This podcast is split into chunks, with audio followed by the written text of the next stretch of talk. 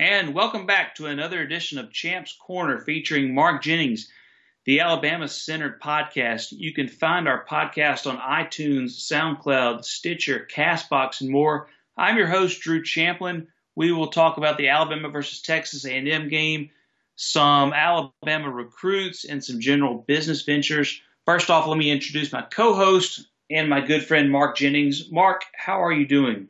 Drew, as always, I consider it an honor and a privilege to be in your accompaniment this evening, to do this podcast again. You know, I tell you every week, it's a highlight of my week. I love doing it. I love doing the podcast. I really miss the times we weren't doing the podcast. The best thing about football season is really doing this podcast with you, and I'm glad to be here. Drew, how are you doing? I'm doing great, and to let everybody know, I had a chance on Saturday to go to the Alabama versus Texas A&M game. Big win by Alabama yet again. They didn't quite hit 50. It was 45-23. Really hot, muggy day, but it was a great day for Dippin' Dots. And I did see several carts. And I've never met your associates in this business, Mark, and I trust your judgment here, but it really seemed like business was booming. I saw so many lines where they're just backed up, you know, from the cart to the entrance into the stadium or entrance into the portal. There was a family of four sitting next to me, and the mom and the dad took their two young boys, and I saw them have at least two Dippin' Dots each throughout the day. So how did Saturday go for you? Drew, it went beyond my expectations, you know. We've been planning for this day. This was really our target day. Arkansas State, we knew wasn't going to be as highly attended as it was Saturday, and it really went all out. We were very blessed that it was very hot outside in the stadium, something that my wife and Cade and I have been praying for. We've been praying for extreme heat in the stadium to lead people to the Dippin' Dots, and that's what they did. And it was very successful, and we made a lot of money on Saturday. That's great to hear. And I never asked you this, Mark, but how many carts? I mean, there's a ton of carts there. It seemed like there was one at every portal. Do you have all of them or just a few of them? Oh, yeah. We have all the carts. All of them. The carts are ours. So we, that's why the logistics of the situation are so complex and complicated, and there's so much strategy involved on where to put all the carts. So all of those are ours, though. Yeah. Now, not all the carts were equally profitable. You know, some did more than others. And we knew that going in, and we strategized for it. We had our best people on the most profitable carts, you know, people that were relatively new to retail and selling and in food service.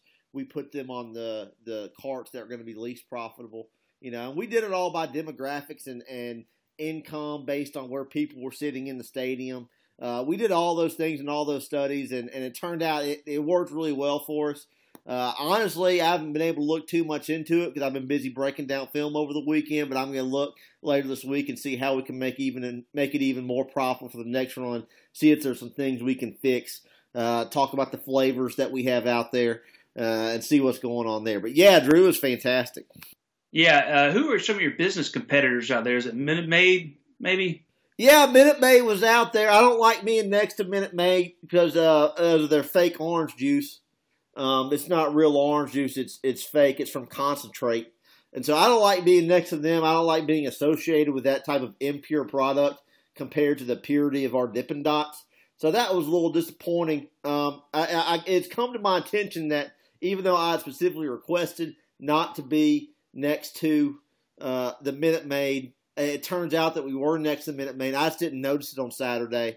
So we're going to look into that. I appreciate whoever it was on Twitter that pointed that out. I appreciate your interest in my business. Let me know who you are and DM me. I'll be make sure to get you a free coupon for Dippin' Dots for the next home game. So thank you for that. But, yeah, I'm going to bring that up, Mr. Byrne, this week. We talk every week over the phone in a private conversation, and I'm going to make sure to bring that up that I talked to him.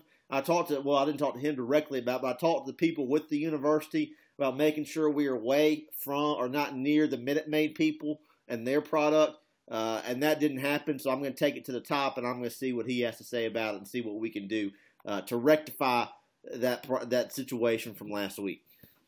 Yeah, I know obviously your general manager, Caden, was probably running such a smooth operation. Who, any of his family members join him out there? Or who are some of the workers? He did, Drew. He got his, he has a sister named Kaylee who's in high school, I believe. And his mom, Ruby, was there, and they were helping man the carts, and they turned out to be very trustworthy and very excellent workers. So they were there, man, in one of the booths. You might have seen them. If you see them next week, tell them hello. I believe they listen to the podcast, and they're big fans, and they they're just social people, want to meet people. So if you see Kaylee or Ruby out there next time you go to a home game, tell them hello, and they'll be there, and they'll be glad to talk to you. Is Kaylee's name spelling similar to that of Caden? Yeah, it's the same way. It's they, you know how parents do this with their kids' names. They all make them kind of similar. Yeah. My son's name is Marcus. I'm Mark. He's Marcus. Ruby's two children named Caden, and then Kaylee is spelled the same way as Caden. It's K-A-A-Y-L-E-Y. So it's spelled the same. It's very similarly with that K at the beginning and then the two A's, which can be tricky at first, but we've got it down pretty good over there. So you're just letting Caden handle the books there, right? Oh yeah, Caden's doing all the books, doing all the W-9s, and making sure the payroll's all set. We're paying people not for just the work, but their training, of course, and we're paying for their transportation up to Tuscaloosa for the football game. So yeah, Caden's got all that taken care of. And you guys went to the Troy game, I know. I was not aware that they sold Dippin' Dots at Troy. Did y'all really actually have a license to do that down there during that first game, week one, when that was their opener against Boise State? I learned after the fact that we did not, in fact, have a license, which is why they made us leave early in the fourth quarter, and that was unexpected. But, it's Caden's relatively new at selling stuff in stadiums. I don't think he realized he needed a license. And there wasn't a lot of security there to check for us. So we just put all the Dippin' Dot carts up there. Nobody ever asked any questions. It turns out you do need a license there. But we're going to get that fixed next time we go to Troy. I don't know when that's going to be, but we're going to have that all taken care of. That's great. Well, did you have a chance, Mark, to go to any high school games last Friday night? I did. Since I was in Tuscaloosa anyway, I went to the Thompson-Tuscaloosa County game. I didn't stay very long. I don't know if you've ever been to Northport, Drew. It's not the safest area. It's kind of like Hoover, but Northport, the police and the deputy sheriffs up there, they're pretty corrupt. And so they're pretty crooked, and I don't trust them very much. And I only stayed for maybe 5 minutes, to be real honest with you. I didn't feel comfortable there. It wasn't a safe space for me. I understand. Tua was there watching his brother. I saw a picture on Twitter of him with a couple of armed security guards, it seemed, and some more security detail. Did you see Tua? I saw Tua. I talked to him for a couple minutes. He remembered me from when I went to Hawaii when he was there to see him play. So we got to catch up for a bit, not very long, though. But, yeah, I did see him. The security originally tried to keep me away from him. He recognized me and waved me over. That's good to hear, Mark. Obviously, maybe you've seen the film of it, but Taulia Tagovailoa, Thompson beats Tuscaloosa County 35-0. Taulia, 25 of 48 passes for 350 yards and 2 touchdowns, also scores on a 2-yard run. This is per AL.com. And Tagovailoa, more than 2,000 yards in the first 5 games. It's per the Tuscaloosa News. I had a chance myself to go over to Spain Park and watched Hewitt Trustville with several Alabama commits. So we talked about last week. We mentioned all their comparisons. They just demolished Spain Park. I think it was 45-7 or shit. I think it was 45-6. Spain Park's a little undermanned. Paul Tyson looked pretty good. He was about 18-22 or so, 229 yards. This is me trying to remember the stats. Threw a couple of touchdown passes to DeZalen Worsham. Had about 7 catches, 100 or so yards. Pierce Quick, he's a very mean-looking offensive tackle. Very nice kid off the field, but he does have a nasty streak on the field, and that's what you like to see. And then Malachi Moore at a cornerback, Spain Park just could not get anything going through the air. Jay Barker's kid, Harrison, actually came in on the second series after the starter threw an interception in the end zone. So, Mark, I'm not sure if I saw Jay or not. Do you know if he was at the game? I thought you were going to find that out for me. I wasn't really sure. I kept looking, and I saw so many men there wearing ball caps, but I could not find Jay. Maybe he was in the stands. Maybe he doesn't stand on the sideline during the games. Maybe not. He might have had some security guards with him. Did you look for those? I don't think I saw too many security guards there, but maybe he did have. Maybe he had his own seat in the press box. Who knows? That might have been it. Yeah, he's one of those guys that thinks he needs like a whole lot of protection and security, but he really doesn't. But that's neither here nor there. I'm not going to go into that today. Absolutely. I think Alabama fans will be interested to see that I saw Chris Stewart there, and Chris Stewart and Tyler Watts did the My 68 Game of the Week. It was the first time I had seen Chris since he had his stroke in April, and so it was really good to catch up with him. He said he's going to be full go for basketball season. He is still doing his Alabama football duties. He drove last week after this game to Oxford in the middle of the night, so he just looks good as new. I think his wife sometimes gets a little worried, and understandably, with how hard he works to be among the best in the business, in his business. I think he is the best, to be honest with you. But, Mark, are you and Chris Stewart, are y'all tight? Yeah, we've known each other for a long time back. I've known him from the Central Park Christian days. So we're good friends, I'm glad to see he's fully recovered. And I don't blame his wife for worrying. I worry about him too sometimes. I tell him that he's probably slowed down and not do as much. But he's a workaholic and he wants to do a good job. And as you said, he's one might be the best out there. So I'm happy that he's back, and I'm glad you got to see him on Saturday. Absolutely. So Alabama, we'll get to the game itself. They did have 3 official visitors and several big-time recruits there. Clay Webb, I believe, was there. George Pickens, the Auburn commit. Alabama is really pushing for him. But this is per Bama Online. 3 official visitors. Kayvon Thibodeaux, the 5-star weak side defensive end from Thousand Oaks, California. Number 1 overall recruit in the country. Wan'Dale Robinson, a 4-star all-purpose back from Western Hills, Kentucky. Marcus Banks, a 4-star cornerback from Spring, Texas, DeKaney High. He's actually committed to LSU. Let's talk about these players, Mark. Is Thibodeaux, in your opinion, is he worthy of his 5-star number 1 overall recruit ranking? I think so. I don't like putting my rankings out there until the season's over. I think it's pretty silly to have rankings out before guys even play their last year of high school. But he's up there. I think, as of right now, he's up there. I don't know if I'd have him number 1 overall, but I think he's probably the best defensive lineman in his class for sure. I like him a lot, Drew. I always talk about how important that is. This might be the exception to the rule. He has top schools of USC and Oregon, for instance, but they're not very stable right now. USC is just a mess. Oregon has a new coach. And he's a guy who really doesn't have a problem with going across the country to play college football. So I think Alabama's got a good shot. This kid, I wouldn't predict him to Alabama at this point. But, yeah, he's a fantastic player. Does he remind you of anybody in particular when you break down his film? He does, Drew. I'm glad you asked me that question. He reminds me of a guy out of Waukesha, Wisconsin. Played college ball at Wisconsin, went on, and I believe he's still in the NFL. I'm not sure, but as soon as I saw this kid play, I said he's going to be an all-pro defensive lineman in the NFL as soon as I saw him in high school. A guy by the name of J.J. Watt. Drew, do you remember J.J. Watt? Yeah, I believe he's still with the Texans, and he's made a few NFL Pro Bowls here and there. That J.J. Watt? Yeah, so now you mentioned that. I'm glad you mentioned that because that's completely unsurprising to me. He's a guy that just burst off the film when you watched him play, and you knew immediately that guy's going to be an NFL star as soon as you saw him play. So that's not surprising to me at all. It's something I predicted as soon as I saw him, and I'm glad to see he's doing well. Kayvon Thibodeaux jumps off the film the same way J.J. Watt did, and he's a fantastic player like J.J. Watt does. And if he's going to go to the NFL and have the same type of success that J.J. Watt has. Absolutely. Well, I think this was his second of 5 official visits. How about Wan'Dale Robinson? You look at Alabama's running back board, and they've got Keelan Robinson out of St. John's College Prep committed. Really, you said a couple weeks ago that Alabama was going to get Trey Sanders. Where does Wan'Dale Robinson fit in here? Well, it's going to be tough. He's a very talented player. I don't think Alabama has room for him because of the guys you mentioned. Throwing Trey Sanders, I think, is probably going to end up committing to Alabama. I don't see Alabama taking 3 running backs in this class. I think he'll end up at a place like Purdue or a place like Nebraska in the Big 8.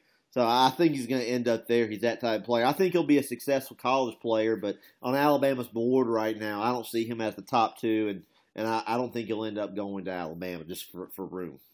Do you have a comparison for him that you can share with the listeners? I do, Drew. You remember a guy, he's originally out of Elkins, West Virginia, moved to Florida when he was a kid, went to Venice High School in Florida, had some major success in playing Florida high school football.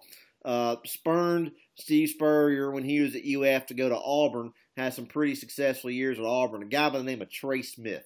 Drew, do you remember Trey Smith? Yeah, the name rings a bell. Wasn't there a pretty good game he had in the Iron Bowl back in the early part of last decade, maybe? He did. You know, you look back at that Iron Bowl, I believe it was 2002. He put in a really heroic performance, very brave, to go in there as double-digit underdogs, and Auburn came out with the win. And a lot of that had to do with his performance. And it was really one of the best performances in an Auburn-Alabama game you're ever going to see. And just a player who he's not going to go in the NFL and turn into Bo Jackson or something. He's a guy, you have him on your team, he's going to help you win some games. And that's why I think that Wan'Dale Robinson compares to Trey Smith. You know, back to that game, I just get chill bumps thinking about how effectively he ran the ball in that game. And not a lot of people gave Auburn a chance to win, but they came in and really put the screws to Alabama and really got taken care of. And really, you know, I believe they won by 10 or so, but it really wasn't even that close. So it was just a fantastic performance by Trey Smith, and I think Wan'Dale Robinson is going to have a couple of games in his career like that and have that type of success. Yeah, it was a big game. I think he topped 100 yards. He was their third-string running back at the time. But let's move on to the next recruit, Marcus Banks out of DeKaney High School. What's your intuition on him? 6 feet tall, 170 pounds. I think he's currently committed to LSU right now. I think he's going to stick with that. He has pretty good ball skills, decent speed back there. I like to see some things I like for him to work on in his senior year so he can get better. But to be real honest with you, Drew, I don't think he's going to flip. And until he flips or until I think he's going to flip, I'm not going to make any comparisons about him. So he's a good player, but I think he's going to stick with his LSU commitment. All right. That's three pretty good prospects coming in for Alabama. And they'll have some bigger games, you know, later in the year. But they had some guys, you know, a lot of their commits like Pierce Quick, Amari Kite, Paul Tyson, Brandon Turnage, Justin Nbogbe, King Wakuda. So many recruits there, you know, five-star 2020 recruit cornerback Dwight McLaughlin. And this is all per Bama Online.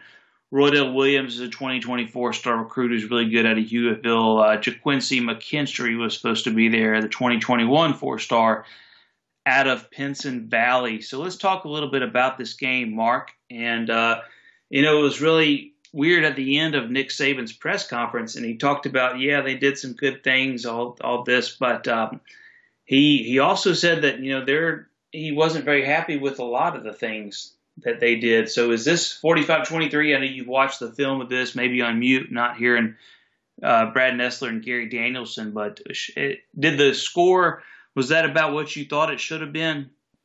Well, you know, first things first, I'm glad you brought that. I did watch the game on mute, no offense to Gary Danielson, who I've known for decades and is a good friend. But I did watch the game on mute. I think Coach Saban's right. It should have been a bigger blowout than it was. You know, you look at a couple of long runs by the quarterback, Kellen Mond, from some bad contains. You had some poor run blocking on the interior. I'm concerned, if I'm an Alabama fan, and I'm not, I'm just a neutral observer, I'm concerned about how the offensive line hasn't really improved very much over the first month. That's a concern for me. Special teams, the punting was poor. You know, you got Thomas Fletcher, maybe the best long snapper in history back there. He's snapping the ball, and you're kind of wasting all those, you know, Hall of Fame snaps because you got a punter who doesn't know, you know. When you watch him punt, it's almost like he's not sure what he's going to do when he catches the ball. You know, a couple of times he took a couple of steps to the right like he was going to rugby punt it, but then he tried to make it a standard punt and ended up shaking it. There's some things that Alabama needs to work on, I think, because they're going to play some teams who have that same type of dynamic quarterback that Texas A&M has, but with much better defenses. And, you know, you're not going to be able to guarantee to score 50 points or 45 points every game. So even as good as the offense is, yeah, at some point you're going to have your defense make a stop if you want to win a national championship, and you're going to have to win the field position battle. So that's some things I'd definitely be concerned with if I'm an Alabama fan right now. Yeah, Alabama outgains Texas A&M 524 to 393, but a lot of this was through the air. Tua Tagovailoa was dynamic, you know. Alabama throws for 415 yards, but Tua throws for 387 yards, 22 of 30 passing, and also threw four touchdowns, ran for a score. He threw touchdowns on Alabama's first play, the offensive play of the game, to Devontae Smith, 30 yards out. That was after a Mack Wilson interception. Runs for a score, and then they start trading Texas A&M, getting field goals, Alabama touchdowns. Throws a couple of second-quarter touchdowns to Hale Hinges, and then gets Henry Ruggs on a little toss that Henry Ruggs III did most of the work on that, a 57-yard play. But, yeah, it was not really, you know, that pretty, but Texas A&M's pretty good. But, yeah, the quarterback runs, you know, we had a listener question about that later. We'll get to that. But let's talk about one thing that did go right. That was the Patrick Surtain interception late in the first half. It ended up setting up a field goal from Joseph Boulevas from 47 yards out. And it was a really impressive play by a guy who was a five-star recruit, top 10 national recruit. And when you watch the film of that, this was Surtain's first career interception. What did he do right there? Well, it really was an impressive play. It was a really tough route that Texas A&M ran. They ended up having, you know, he ended up in single coverage, which was not the design of the defense. But, you know, Texas A&M put all three receivers on one side, the tight end on the backside, and then all five receivers released, and nobody stayed back to block. So he ended up single covered on a guy, and that guy ran a post. You know, the other guys ran a divide route, a 1-3 cross. He ends up by himself on that guy because all the help's used up. And he made a great play on the ball. I mean, no doubt. It was a fantastic play. You look at how he read the quarterback and was reading the receiver and really made a great play on the ball. So it was really a great play and really impressive. And you can see why I had him so highly touted last year, because he can make plays like that. Yep, Alabama remains number one, and they host Louisiana Lafayette, coached by Billy Napier, on Saturday, 11 a.m. On the SEC Network, another home game. So, Mark, are you going to be able to have your crew out there on Saturday for that early kickoff? Yeah, we're going to be out there, Drew. We're going to have our guys. We're going to set up real early. You know, I don't think people are real thrilled how early they have to get set up and ready to go. But, you know, being a successful businessman, you have to make sacrifices, and some of those sacrifices are having your people get up real early, even if they don't want to. But they're paid really well to be out there, and I look forward to having them out there again this Saturday. And I don't expect to reach meet the kind of profits that we made this Saturday, but I'm hoping it's real hot again, and people are struggling out there and really want some cool refreshment, and they'll go to Dippin' Dots. I hope so as well, Mark. I'm not sure if I'll be at the game or not, but maybe. Hey, let's take some listener questions. We get more and more of them every week. We can't get to them all, but why don't you tell everybody how they can find you through Twitter mostly, and also your email address? You know, I love getting questions from the listeners every week, and you guys usually ask some really good questions. If you want to find me on Twitter, you can find me on @MarkJennings55. That's one word, @MarkJennings55. If you want to email me, I still use email. My email address is markbreaksdownfilm@AOL.com. That's MARK, breaksdownfilm@AOL.com. You can find me there. You can find me on Twitter. I love hearing from you guys, and I love answering all your questions. All right, we get a couple from Paul T. Graham on Twitter. Mark, could you critique the performance of the Alabama offensive line this weekend?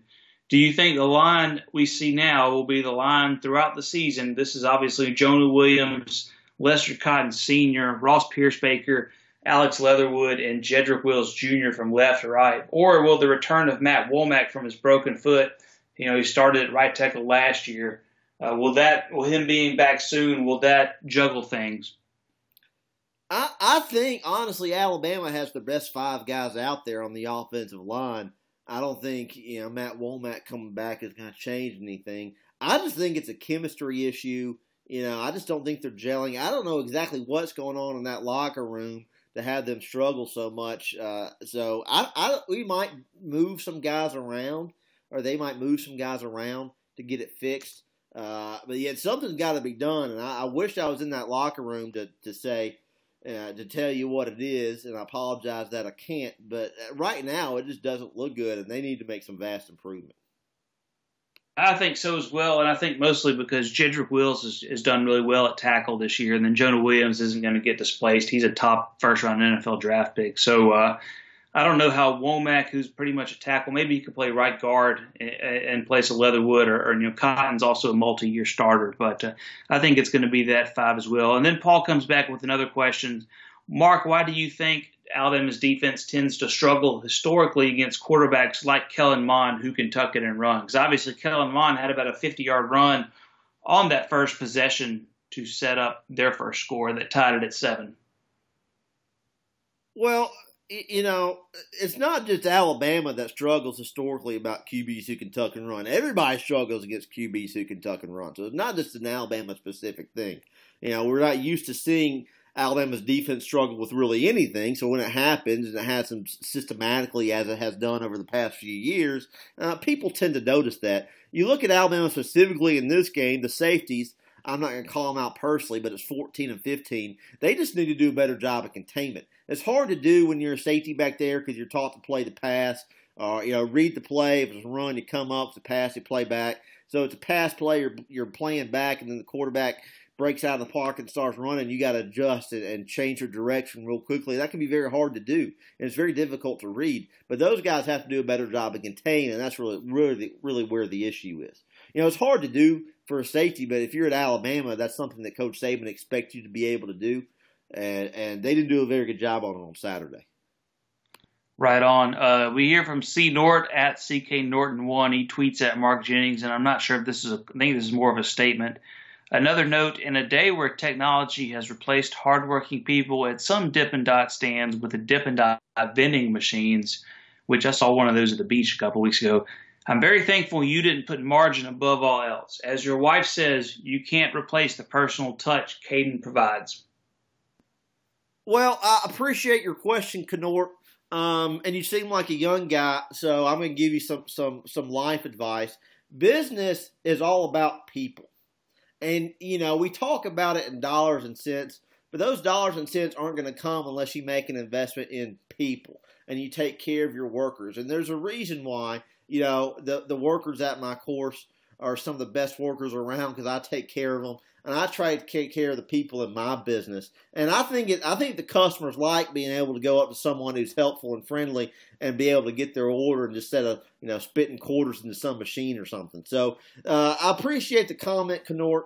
But, yeah, you're always, whenever you're running a business, whether it be a golf course or a bowling alley or Dippin' Dots, you got to be able to invest in people. And that I think that's a good life lesson for all the listeners.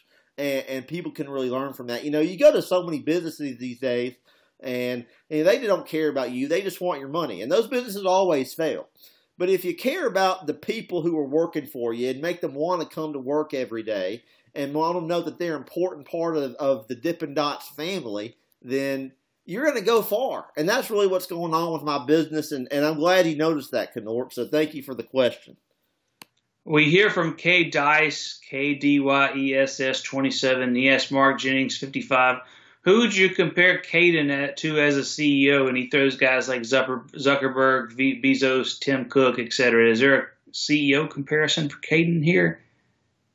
There really is, and it's not somebody on that list. It really, you know, when I think of Caden, looking at his business ventures and the way he operates his business and invests in, and has the same philosophy in investing in people like I do, he reminds me of my good friend Jack Welch. So it's that type of personal touch that he brings. You know, I know Tim Cook pretty well. I don't think that Caden and Tim Cook have very similar styles, even though they're both very successful business people. I don't think they operate the same way. If I'm making a CEO comparison to Caden, I'm going to say Jack Welch and the way and the success that he had in the 80s and 90s at GE and the way he turned that company around and made it huge. I just think that's a good comparison for my current business manager, Caden. Yeah, I think so as well. I think it's a great one.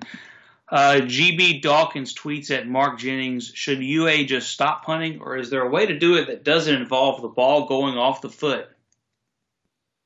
Well, unfortunately, that's the only way to punt. You know, you could also drop kick the ball to where you drop it and then it hits the ground. As soon as it's coming off the ground, you kick it. But you can't do that for a punt. That would actually count as a field goal attempt. So that really doesn't work. You know, my suggestion is, and this is something, if you know, look at the, you know, I'm really into analytics and advanced statistics. You know, teams punt way too much.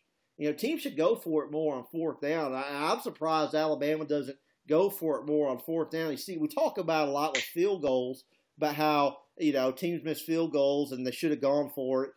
But we don't talk about a lot, you know, in the middle of the field is the punting scenario. Well, you should go for it there. I think that's what Alabama should do, especially with how lethal their offense has been so far this year. You know, I feel much more, you know, if it's 4th and 6 from your own 25 and you punt the ball 8 yards, if you go for it and you don't get it, it's really not that big of a loss. So I think Alabama should be going for it more. Why Alabama's struggling so far this year at the punter position, I think it's a lot of the fans' reaction to having such a huge drop-off from J.K. Scott, who, you know, one of the best high school punters I've ever seen. And so it's no surprise he was drafted into the NFL. You know, Skyler DeLong's a good player. I don't think he's an NFL punter.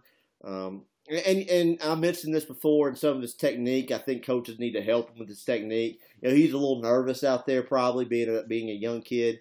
And being a special teamer, can, you know, it's hard. It's mentally, it's very exhausting, and you're very anxious out there. And so I think the coaches need to help Skyler DeLong some. If they're not going to help him, I think they should just go for him every fourth down, to be real honest with you. All right, and Jonathan Kingsford asks, Mark, is Bama's running game is a little less dominant this season? Is that just a result of having a world-beater passing game? Honestly, I don't think so. I think if they didn't have Tua Tagovailoa back there slinging the ball around, still think they'd struggle. And we saw that against A&M where, you know, Tua was throwing the ball all over the place and had a huge game and completing all these passes, and you'd think the defense would relax some and try to play back for the pass. But when Alabama tried to run the ball, they weren't very successful. So that's a concern, and that needs to get fixed pretty quickly for Alabama if they're going to win a national championship this year. Yeah, we hear from Miller Allen 93, and his first question about is it too early to be concerned? I feel like you just addressed that, right? Or did you want to address that anymore? No, I answered that earlier. It's a good question, Miller, but we just answered it. So no offense. He does have another question, though. Mack Wilson and Dylan Moses appear to be very athletic linebackers. Do you expect their play to improve based on what you've seen breaking down their film, college and high school? Love the show. Yeah, you know, I always expect these players to improve. You know, you play for Nick Saban on defense. He's always going to have his defensive players getting better, so I expect them to improve. I expect a lot more from Dylan. I expect Dylan Moses to improve a lot. Because he's just, you know, playing a lot more this year. Last year, he played some, but he's not playing as much as he is this year. So I expect huge improvement from him from where we are right now in the season to the end of the year. We already know what Mack Wilson can do, and so I expect he's going to improve and get better, but I think we'll see dramatic improvement from Dylan Moses over the course of the season. Yeah, it's hard to believe that Mack Wilson's already a junior. I went to his high school several times to talk to him in the recruiting process. So we got two more questions. Nate Sieg at CoolSneaker16. Mark, did you have time to watch any of the college football games yesterday, or did you watch films all night? Well, you know, I got a lot of stuff going on. You know, my first love is high school football and high school recruiting, so I had to prioritize that. You know, when I'm doing this podcast with you, Drew, so I'm making sure to watch the Alabama games, the film, you know, and breaking it down. But no, I don't get a chance to watch a lot of college games. It's mostly high school. All right. And then Taylor from Sand Mountain emails Mark Breaks Down Film, and he wants to know about Auburn and what kind of season you expect from them. You know, we used to do an Auburn podcast as well, and V Sporto was employing us, but I think most of our listener base is Alabama fans, so we just kind of scrapped the Auburn podcast and we're just talking Alabama. But obviously Auburn has that special season about every 3 or 4 years, but off to a 3-1 start this year. The tough home loss to LSU last week, nice win over Washington week 1, kind of so-so last night, and a win over Arkansas. Did cover the spread, but Arkansas is really bad. What are you expecting out of Auburn this season? Well, that was I haven't watched any of the clips from the Auburn-Arkansas game. I did see the box score. It was a very weird box score. I believe Arkansas actually outgained Auburn on the ground, even though they lost by 31 points.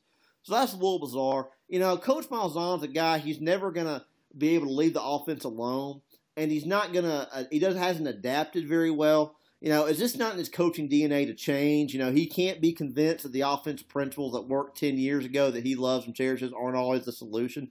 And you look at their offense, you know, formationally they're doing some different things they did 5 years ago, but you know, the schemes and the plays are still the same. The offense really hasn't changed much, regardless of who the coordinator is. It's all really, it's the same stuff that Coach Malzahn offense has always done.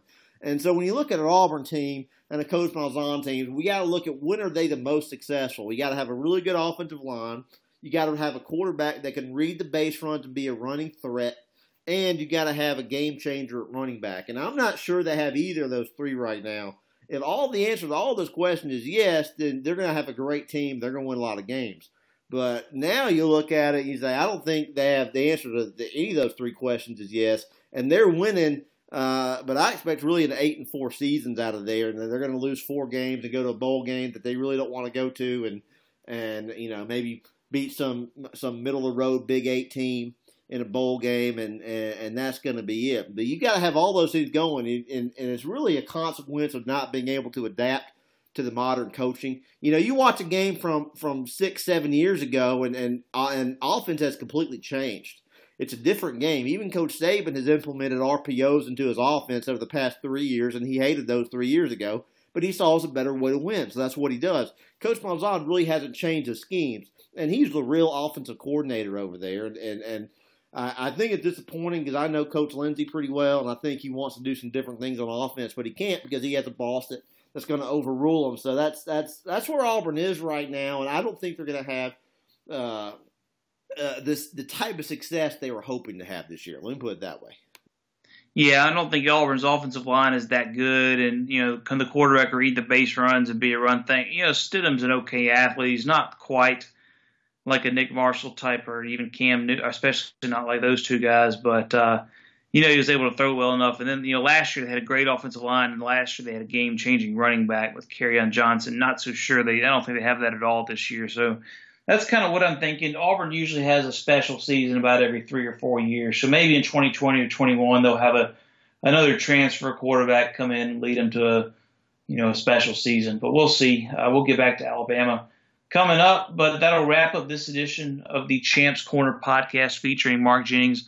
Please search for our podcast on iTunes. Share it to your friends. I'm your host, Drew Champlin. You can follow me on Twitter at Drew Champlin. Follow Mark Jennings at MarkJennings55. And Mark, thanks again for taking some time out of your weekend to join us. Drew, you know how much I love coming on your podcast, and I hope we get to do it again next week. And I hope you have a great week. And if you're out there, if you're praying, man, Drew, pray for some higher temperature for this Saturday. All right, praying for some higher temperatures right away, Mark. I hope your business does well.